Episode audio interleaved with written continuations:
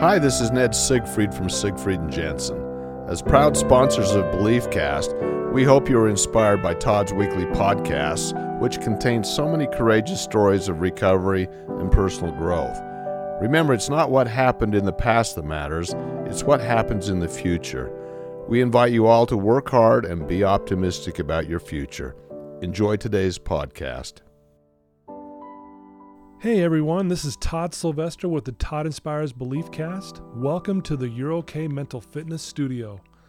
I would like to thank our sponsors, Ned Siegfried, Luke Peterson, and Todd Bradford with Siegfried and Jensen, Mark Richards with Wasatch Recovery, Colby and Mackenzie with Thread Wallets, Drew Peterson with First Digital, Greg Jackson with Mountain West Spine and Orthopedics, and Travis Whitaker, the owner of Living Recovery Interventions.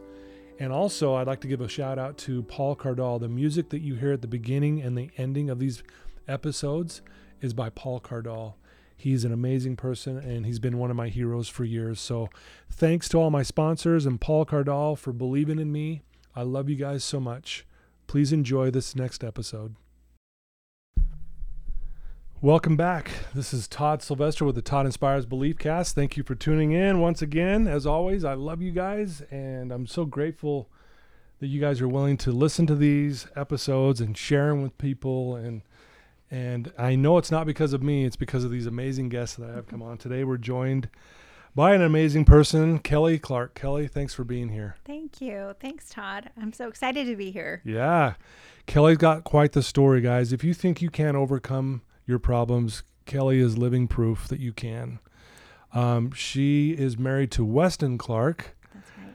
And that's how I got to meet you is through Weston. Weston was uh, a former client of mine, came through Wasatch Recovery, Yes.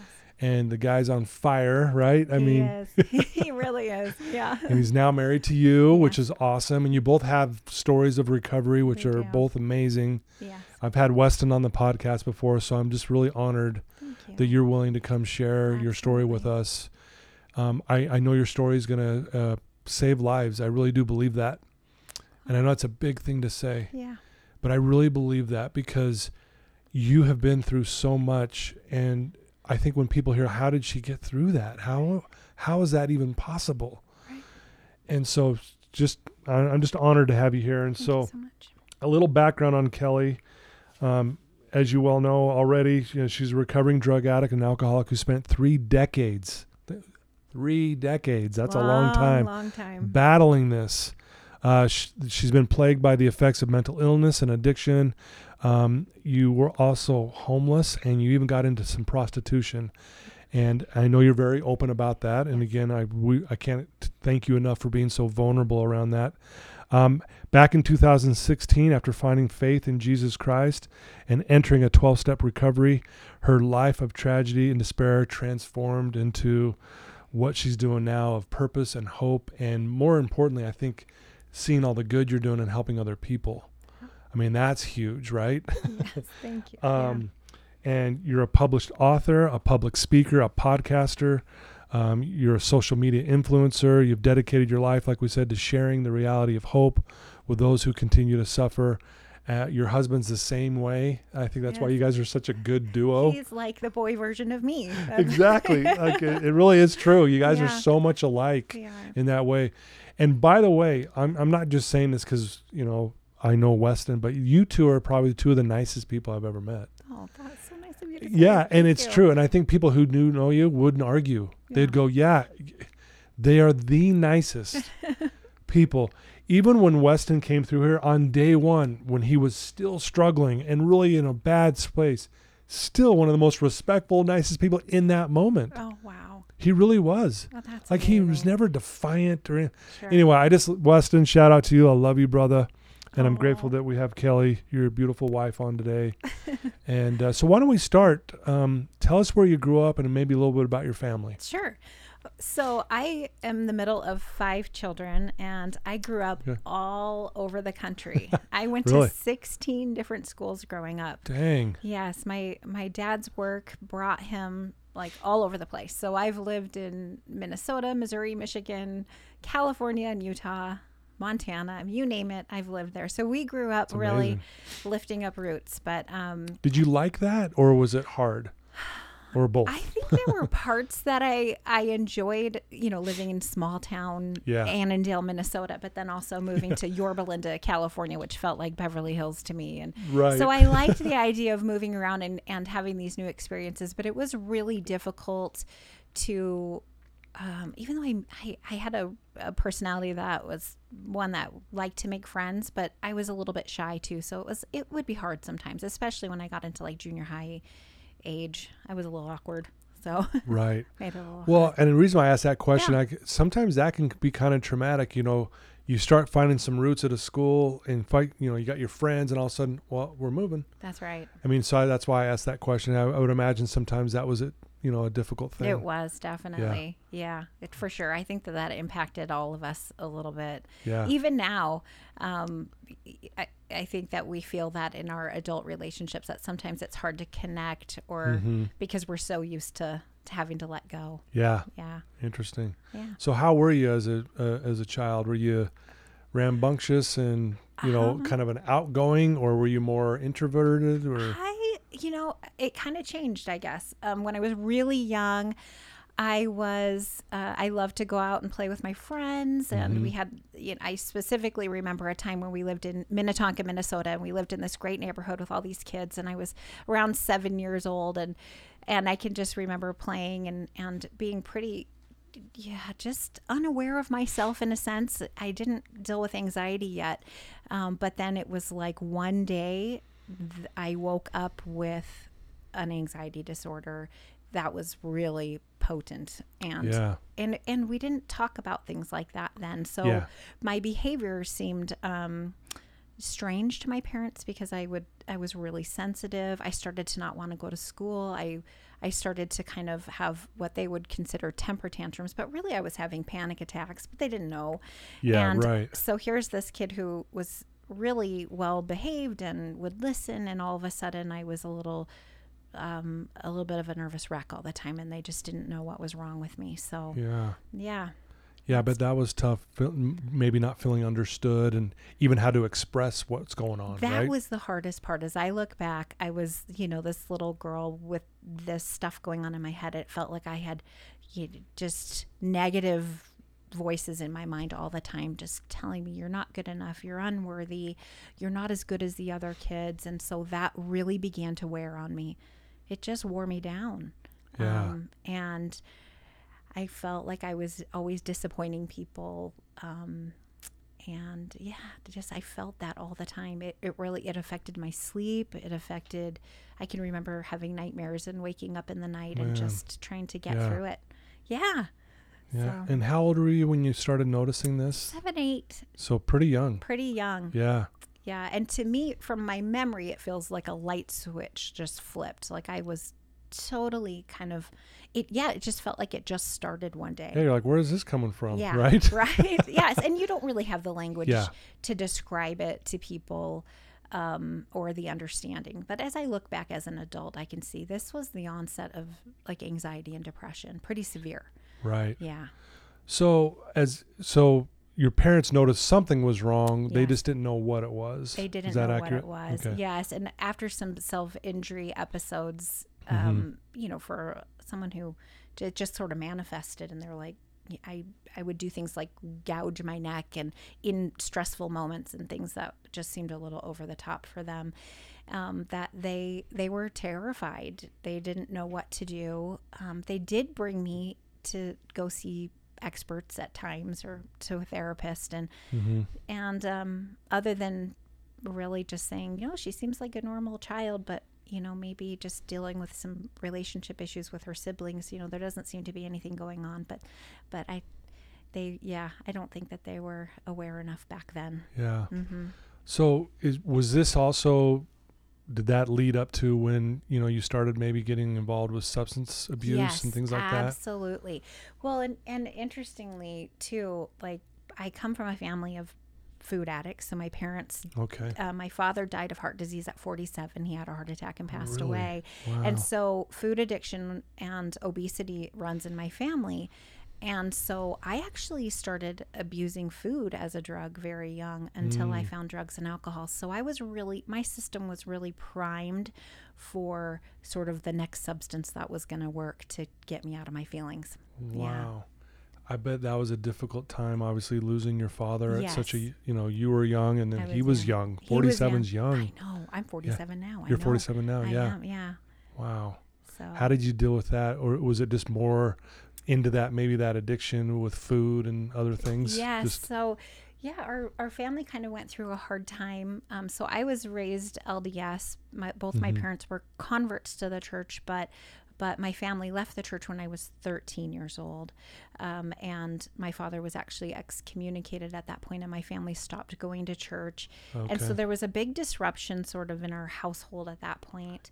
Um, and my parents separated, although they didn't get the chance to divorce because my father had a heart attack and passed away. But Hmm. um, it was really hard. And right at that time is when I kind of figured out who the friends were that were going to have drugs. And I was really trying to act out. And so I was able to finally sort of meld into a group of friends who had the access to things like drugs and alcohol. And so that was all happening just sort of budding as my dad you know passed away unexpectedly so it was sort of a domino effect of all of a sudden our whole lives changed lots Yeah. of family stuff going on and then the loss of my dad um, on top of already sort of you know starting the drugs and alcohol so it was, Yeah. it was a hard few years to say wow, to say the least. Yeah. Yeah. I mean, you know, call it a faith crisis, I guess, that the family's going. I mean, that's heavy stuff. That's like, was and then and, and obviously, you know, the passing of your father, you know, yeah had to been very difficult. So take it from there. You know, that led to. I mean, you obviously got involved with drugs and alcohol. Just take us through your story and and then how Yeah. it led to even prostitution and things like that. Yeah. So, um, gosh, I, I feel like I was just kind of wired to be an addict to anything and everything. Um, I was willing as a teenager to experiment with all of it.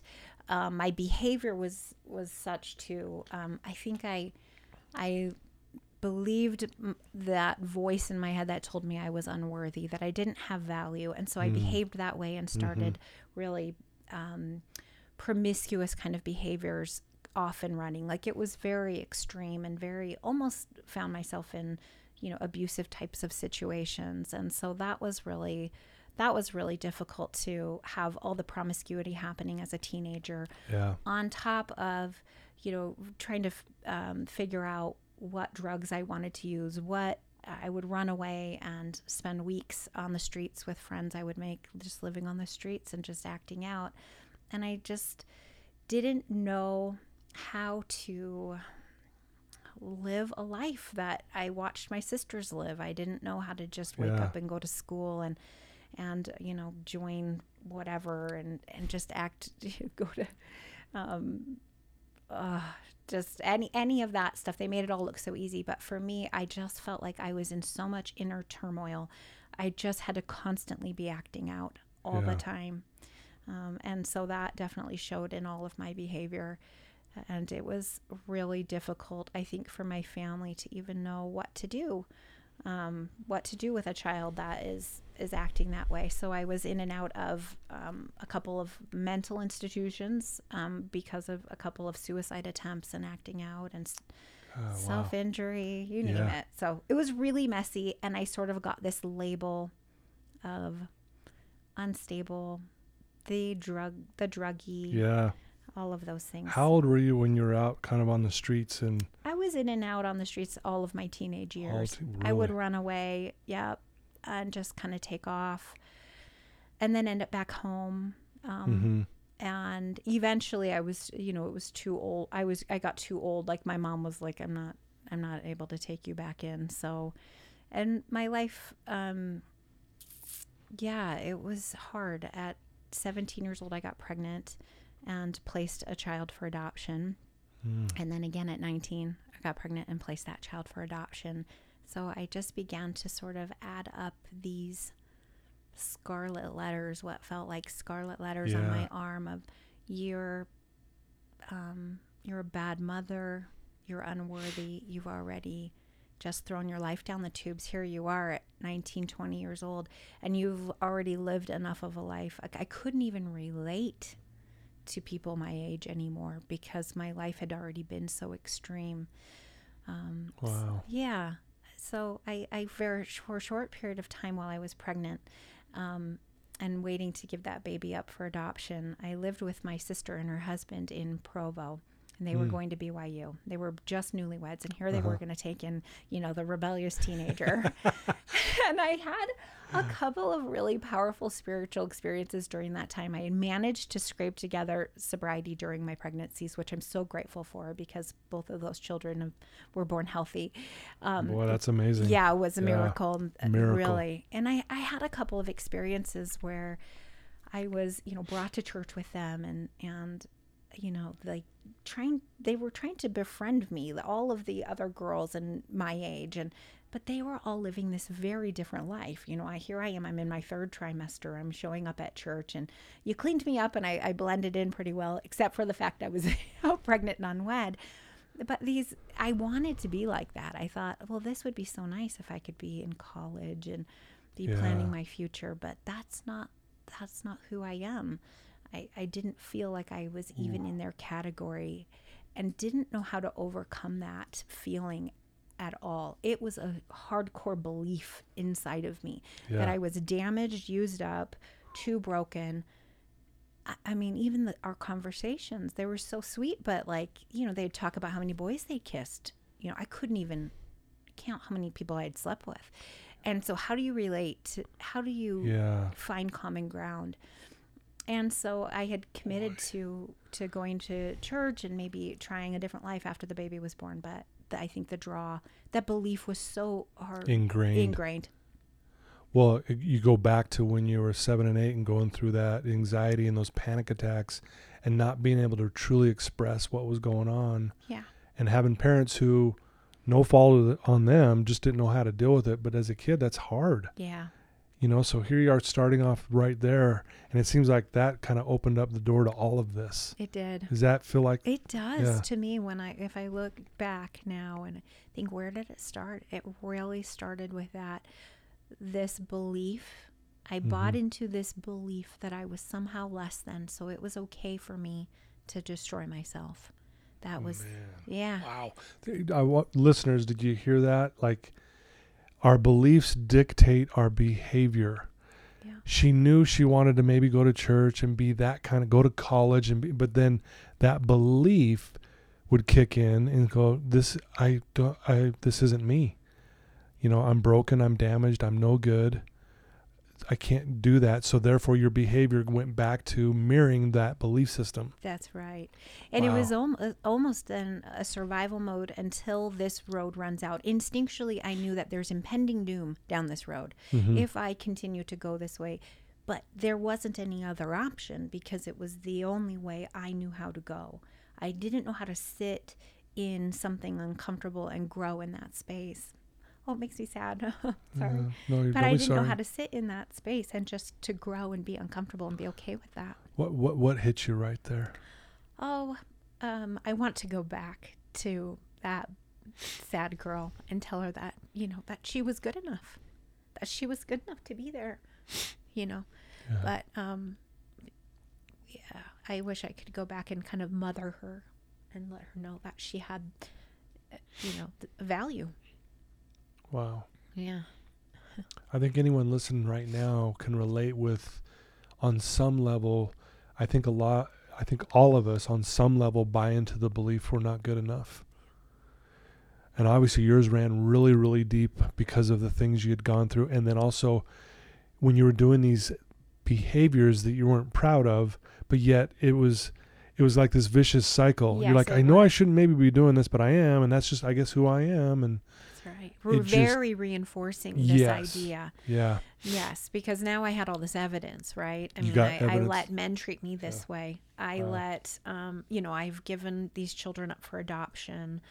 Um, eventually, I, I got married and had um, two daughters in, in my marriage, and Uh huh. and then ended up not being able to stay clean and sober, and Mhm. just starting that whole acting out cycle again. So then not being faithful to my husband, getting pregnant, placing that baby for adoption, even while I'm married. And wow. so it just continued to, to spiral Oh my gosh. as addiction does and mental Yeah. health does. Mhm. So, uh, obviously, you ended up getting a divorce. How Mhm. long were you married? we were married for almost 10 years. Okay, Mm-hmm. ten years, two girls. Had to give one up. You gave up both, or just the one? I gave up a son. Oh, but sorry. I kept the girls. A son. Pe- Mhm. kept the Yeah, girls. Gotcha. So, yeah. Okay. So three children, three out of Three, my five children okay. were placed for adoption at birth. My goodness. Yes. Yeah. Wow. Well, and I know at the time that had been very difficult, but I'm sure. I guess I don't want to put words in your mouth. Sure. Like, how do you feel about it now, looking back? At least, I mean, you were doing the best I think you could for them in That's those right. moments. Is that fair? That's exactly fair. Yes, I do feel like I did the best that I could considering the circumstances, for sure. Yeah. Yes. Wow. Um, so this goes on. You get a divorce, and you're still kind of you're in your addiction still. Yes. C- continue on from there, and like So what would- where did I that would- lead to? Sure. Um, you know, I would I would try to get some sober time. I was in and out of twelve step recovery. My first meeting, I was fourteen years old. It was nineteen eighty nine. If you can, believe Wow. date me. Nineteen eighty nine. I went to a CA meeting at the request of some therapist my mother had me seeing, and you know, I I could go into this meeting as a fourteen year old. They were probably like, "What is she doing here?" I know. I can remember thinking, yeah, you know, I, I didn't want the solution. That was the problem. I wasn't ready for the solution because what I was just barely dipping my toe into was finally working for me. And so for a long time, you know, I, I, I get into some crisis mode and find myself in 12 step recovery Yeah. just to sort of maybe sort of wanted recovery, but I didn't want it enough. I didn't want it enough yet. Yeah. Right. So I did that for a very long time. And during those times, I could kind of scrape together a few months of sobriety. My mental health really spiraled. I struggled with um, self injury, you know, to the point where I was, you know, hospitalized for the cutting. I have, yes, you can see on my arms, Yeah. Wow. you know, the deep cutting that went on for years. And Why does someone cut? um, I can say why I cut. I was usually triggered by feelings of abandonment. If I Okay. thought I was being rejected or abandoned, then I it was overwhelming to my system. Yeah. And and for those who don't understand this, um, it's the emotional pain is so painful that cutting is almost a relief right. from that emotional pain. Is that accurate? Yes. Yeah, and it was it was almost like a compulsion to do something be- with the pain that was in me. It was like I have to do something and and for some reason even as a child this idea of being so un like not okay being in your own skin. I I almost felt this visceral urge to peel myself out of my own skin. That is how my I know it sounds really intense, Wow. doesn't it? That's but intense. that was yeah because it was too much it Wow. overrode my system so that kept going, and you went in, in and out of the hospital or the ER, and so much of that even in my adult life um, and it just became a pattern of being put in you know into some hold somewhere and them trying to diagnose me with something and then Mhm. putting me on new meds and the meds never seemed to work it didn't ever really seem to yeah, be a chemical imbalance. And so Yeah. it was really frustrating, I think, for everyone who were, we were all wanting some sort of, you know, pill that was going to make it yeah. Like here's what's gonna fix Here everything. Yeah. yeah. And nothing ever seemed to. So yeah. Did I mean? And I think I know the answer to this, but I'm gonna ask it anyways. Did you have times where you wanted to end your life? yes, just being so tired of it. I can't imagine. Yeah, it's going through that. being attacked by your brain all the time is what it felt like and you want to be like i wanted to be a good mom i wanted to be a good wife more than anything i was willing to kill myself for my children yet i couldn't put a life together for them that um, resembled anything um, that they should have and Yeah. so I, I didn't know how to how to yeah how to do that how to reconcile why that was happening So this goes on for three decades. Yes, it does. Homeless, you know, giving up your body, cutting your body. I mean, thanks for being vulnerable too Yeah, and sharing sure. this. I mean, this is heavy stuff. Yeah. What changed and talk about that like Yeah. where where where did things finally start to go wow i think things They- are going to go in a better direction for me You know, for me, it had to get worse before I was ready for that. Um, when I was 38 years old, living in in Utah here with my daughters, still had custody of them.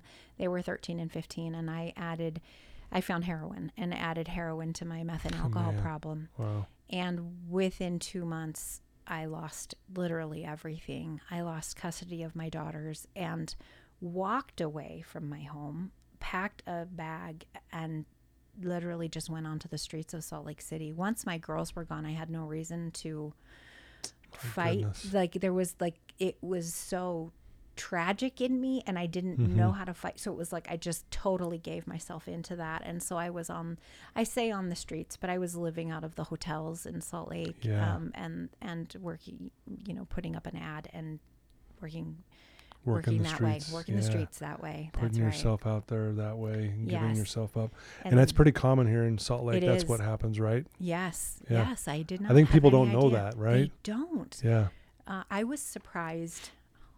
My gosh.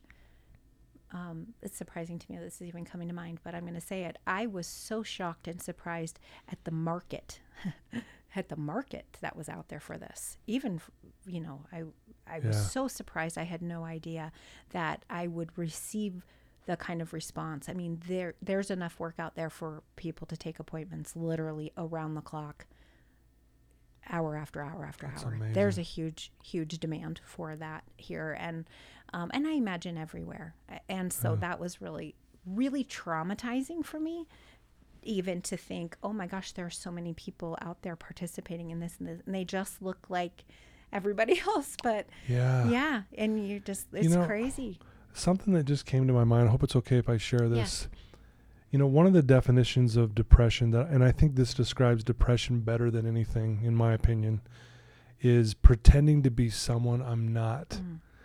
And here I'm, I'm visualizing, you know, you and a bunch of other women are working the streets. Yes. You said there's this market 24 seven coming to pick you up Yes. and, and you know and, and do that and on both sides you guys and the and the market yes.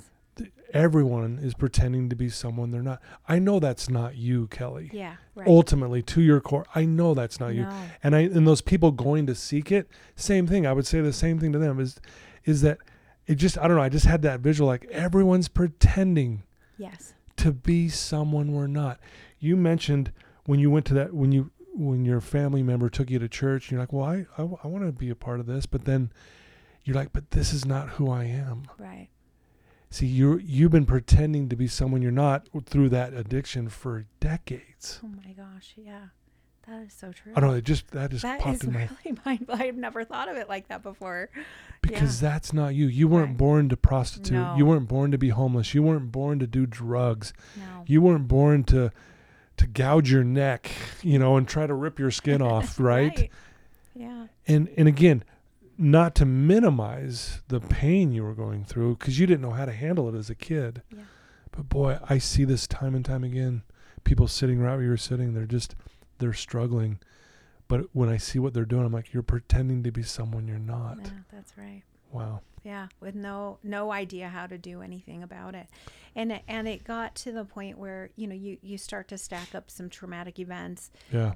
some really traumatic, and and um, then you know, and I, I was I was totally emaciated, covered in sores, and getting the boils from shooting up. You know, Yeah. you've probably seen some of Oh, that yeah. stuff, and just dying. You know, really dying and just a ghost of who I was. Just, but still, that person inside of me is like crying and wanting to be home. I just want to be mm. back to my children, to my home, to my house, to my family. Gosh. And of course, they're so devastated, you know, and they they're so angry and devastated, and so there's no communication there. So you you get very disconnected, and I ended up feeling just like a cockroach living in this Really? darkened you know motel room and the only people i see are people who are not good intentioned people and so you go through that enough and you deal with enough of the dealers and the gang stuff and all that that goes on out there and it just wears you down till you're exhausted and um I ended up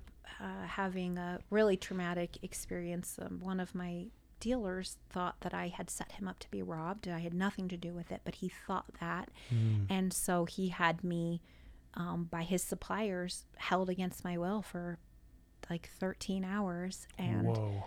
they fully believed I had done this. And I had no idea why I was there. I had no idea what was going on. And so I had a hand around my neck. I had, um, you know, all kinds of stuff go on. And at the end, they, they literally like finally when i was even allowed to speak it finally dawned on them that i did not i wasn't a part of this. And so they voted what in front of me whether or not they were going to kill me because now they knew what are they going to do? Let me go. So they had to make that choice and they voted in front of me and it was one vote one one vote that saved my life that that night by one person voting. Yeah Like this is stuff you'd see in a movie. I know, it- I know, I know. But you know what? You know what? It happens a lot out there. Yeah, women. I'm sure it does. things like this happen all the time. Yeah, But to hear, I mean, I'm sitting here I know. and I look at you and I'm like, I can't even imagine that was you. I almost can't even imagine. I'm right. I look back at it. I cannot believe that was like a day in the life because Yeah. things are so different. But because of that, I left the state. I left the state. I, I after I was let go, I was so traumatized, and I- I, just could not continue to give these men my money after everything that had happened. Um, and so I went ahead and, and left the state. I was able to get off the heroin, but I stayed on the meth and the alcohol and um, found myself again in in a really bad and I won't go into all this, but I found Sure. myself in in a um, even uh, some worse situations. But I had started to have some interesting spiritual experiences. Meth is the weirdest thing. I swear there's a part of it that opens the brain for very dark spiritual experiences, but also it opens the brain for a possibility of other experiences. Yeah. I, I don't know how it all works, but I do know I've heard that before from other Yes. people who have gone through that. Yeah. So, so the darkness common. was so obvious to me that that there were spiritual forces going on around me and so i had to sort of open my mind to that idea that okay there's darkness here that's going on. Um, but then also um, through that I, I was beginning to have experiences with the light as well of well wait a minute if this is happening then maybe maybe there is good spiritual stuff possible at the same time.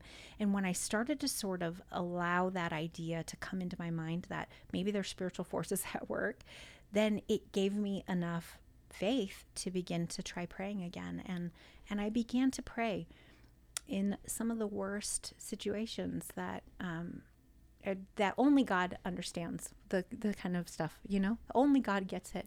yeah. And but in that space that was so hard and so scary, I literally this God that I was so afraid of and so angry at became my best friend.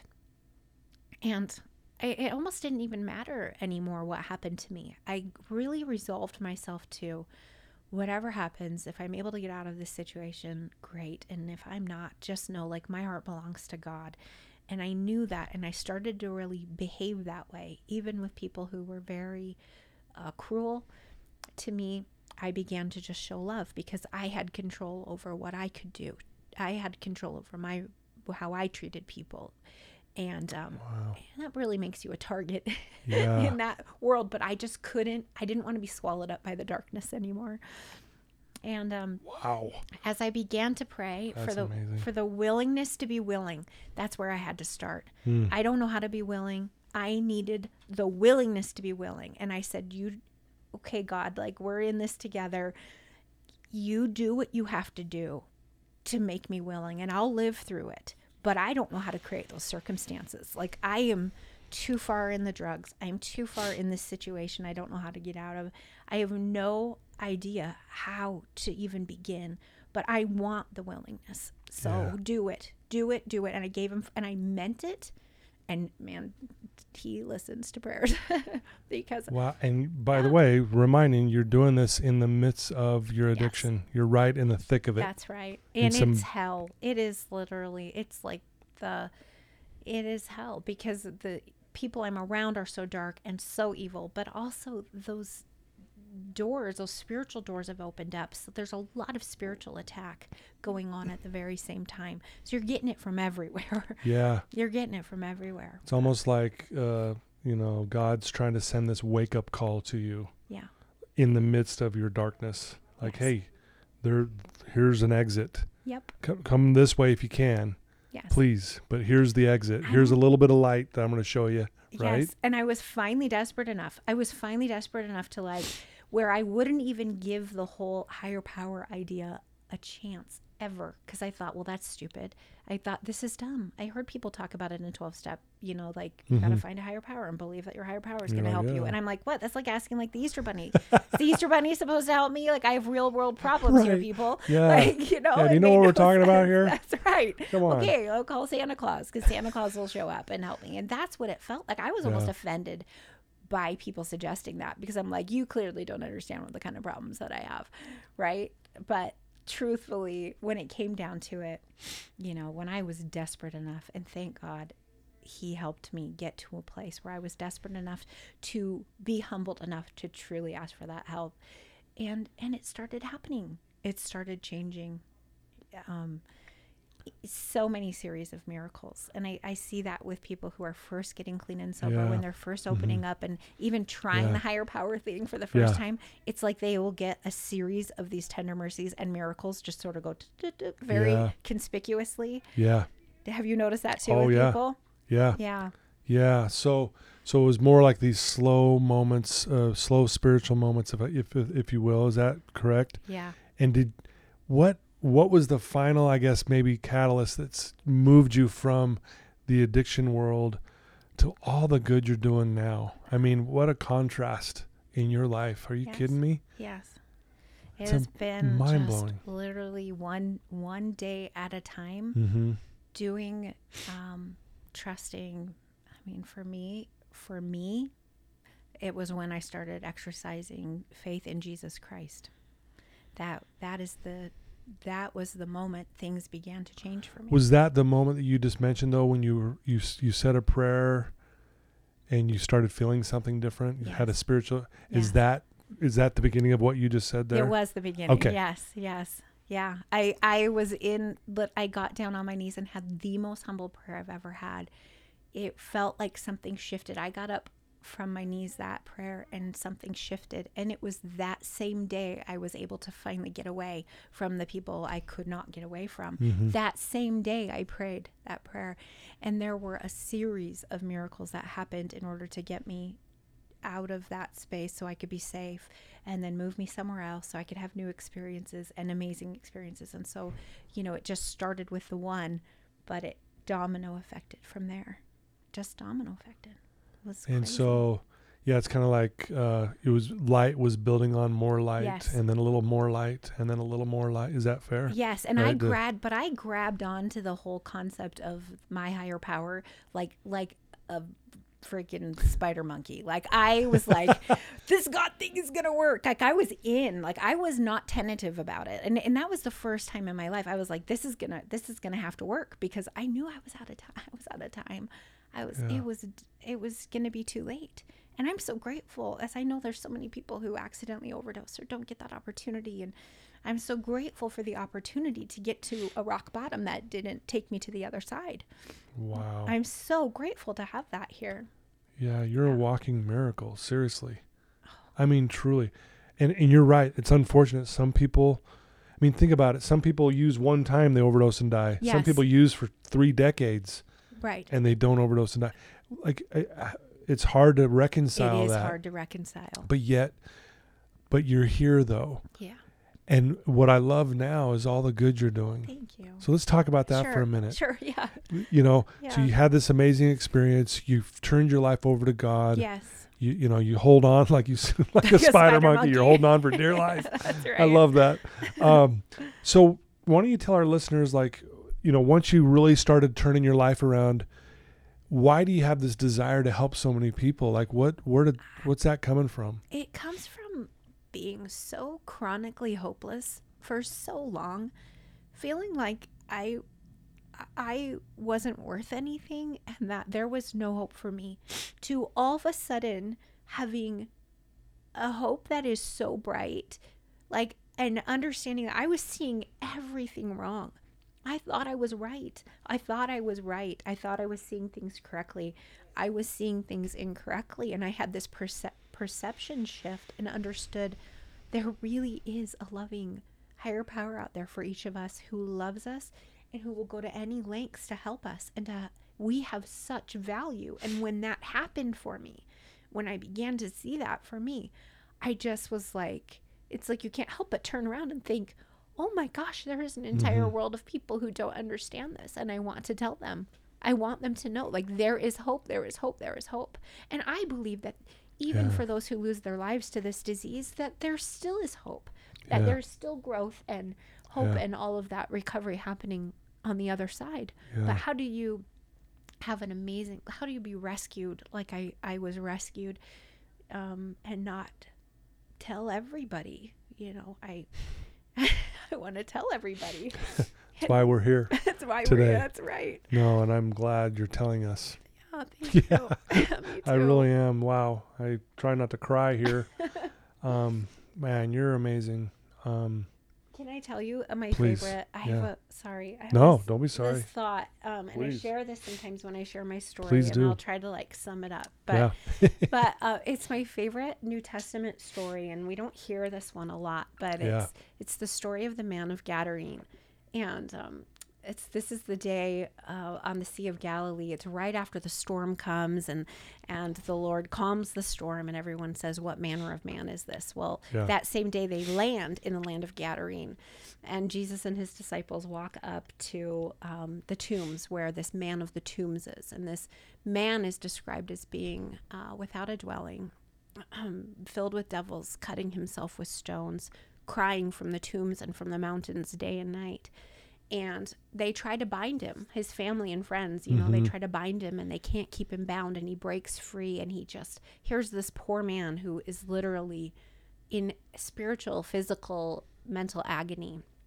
And Jesus comes to him and heals him immediately casts the devils out of him and here he is standing clothed and made whole and he he then follows Jesus and his disciples back to the boat and he says I want to come with you basically I want to abode with you or abide with you I want to Yeah. tarry with you Yeah, right. and Jesus says, "No, you're you're not going to do that. You're you're actually going to go back and you're going to tell everyone what great compassion I had on you, and you're going to tell everyone what I've done for you." And what I love, I love so many things about this story. Yeah, right. but what I really love about it is that he was healed, and and Jesus didn't say, "Now I want you to go." Go grab your friends, tell them quietly, move to another town, and then nobody will ever have to know your past, and then nobody will, and then you can, then you can live without the shame, mm-hmm. right? No, his his instruction was to go and tell everybody, and that's that's how I feel. It's like I don't have the shame attached to the past anymore. You know, I I that has been lifted because of my relationship with with my higher power with God. And so I don't have to be burdened down by that anymore. And now the past gets to be used as a tool for other people. Wow. And I and I love that. And I I, love doing I it. It is where why my you- joy comes in life. yeah, sorry. I, yeah. I know why you love the story Yeah. because that was that guy was you. It was me. That's you. It was me. I mean, all the way back to when you were grabbing your neck and just I, trying to. when I read that story and I said he cuts himself with stones, I I, was like, I I know. know. why. I'm sure other know. people are like, why would someone do that? I'm like, I know why. The second you started sharing, I'm like, oh, I know why she loves it. yeah. Wow, that's powerful. Yeah. Dang, thanks for sharing that. Sure. That just made my day. Holy cow. Folks, are you soaking this in? This is amazing. Guys, ah, you know, whether you believe in God or if you're struggling with a higher power, Right. call it a higher power, whatever you want. But I do believe there's a higher power out there that loves you, that cares about you, even in your deepest, darkest moments. I mean, Kelly's a perfect example of that. I mean, she was quote unquote doing things that wouldn't make her worthy supposedly but no it's not about being worthy it's about being willing That's and i love what you said i prayed for the willingness to have the will That's right. The willingness for the willingness. That's yeah where I had to willingness start. for the willingness anyway you said it much better than i did Yeah. but uh, wow Thank you. holy cow um if there's someone listening to your voice right now who is in a deep dark place and they feel like they're broken damaged they're no good, kind of like you felt. What would you tell them right now? You've already shared some amazing things, but yeah. What would you tell that person? Oh, I would tell them from someone who knows who's been there that there is absolutely 100% hope, even though it doesn't feel like it or seem like it. It doesn't matter how many times you've tried before and failed. It doesn't matter how many people in your life are angry or mad at you. It doesn't matter what circumstances that you're in right now. There is absolutely hope. I don't care if you are 90. I don't care if you're 21. It doesn't matter how old you are. Like, there is hope. And where it started for me is by turning to my higher power and it doesn't it does whatever your higher power is to you Mm-hmm. if you can turn and ask that higher power for help i found that that's where my strength comes from Well, you even said it. You didn't even believe in a higher power. You thought it was like make believe, Yes. but yet you tried it anyways. that's right So that's kind of what you're saying, right? yes exactly. Yeah. it doesn't matter how silly it seems. In fact to me it did seem silly. It, t- it seemed so silly and i had to be that desperate to try it. And how astounded. Mm. I was astounded and i think anyone who actually will try it and and really give it some effort will be astounded to find out that we really do have a loving creator who is Yeah. there in every moment who is Wow. truly in the details of the details of the details of our lives beautifully said. oh, Dang. that's not my quote That was a mic mic drop. Just drop the mic. Let's move on. Um, if someone wanted to reach out to you, Kelly, yeah if they want to know next time you're speaking, or if they want to get a copy of your book or the things you- you've published, or if they just have a question for you, what would be the best way for them to do that? Um, the best way would probably be to reach out to me on Instagram. My Okay. my Instagram uh, name is the Faith Seed. So, the Faith Seed. Um, and if you DM me there, uh, Okay. I get to those. Um, and then the name of my book is Between Monsters and Mercy, Mm, and um, that was published by Cedar Fort Publishing. But you can find it on Amazon, and there's also an Audible version. Love it. And I'll put the links in the show notes so everyone can just get right to it from there. But I do challenge everyone to reach out to you. I challenge everyone to listen to what you do with your podcast, read your book, ask you a question, anything. Yeah. And like I said at the very beginning, if you think you can't get through to hard times, you are proof That's that you can. Yes. Yes, sometimes we need, if not all the time, we need that help from our higher power. But at the same time, you can do it. That's right. If you're listening to this right now, please know that. Yes.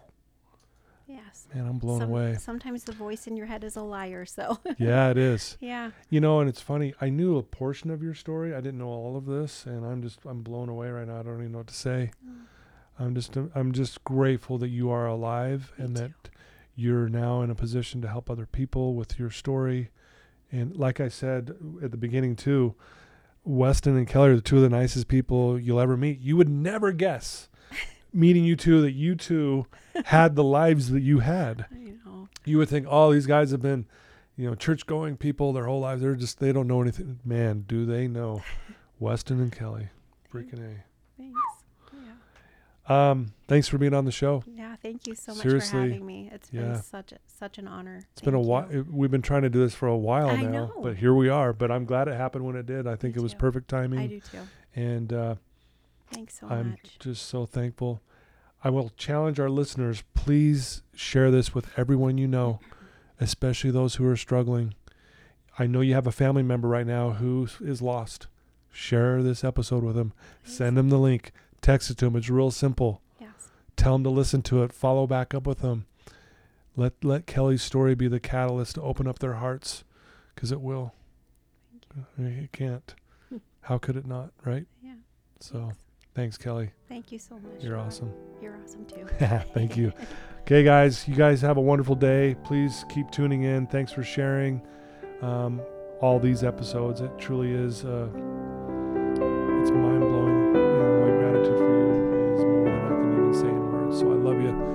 Until next time, everybody.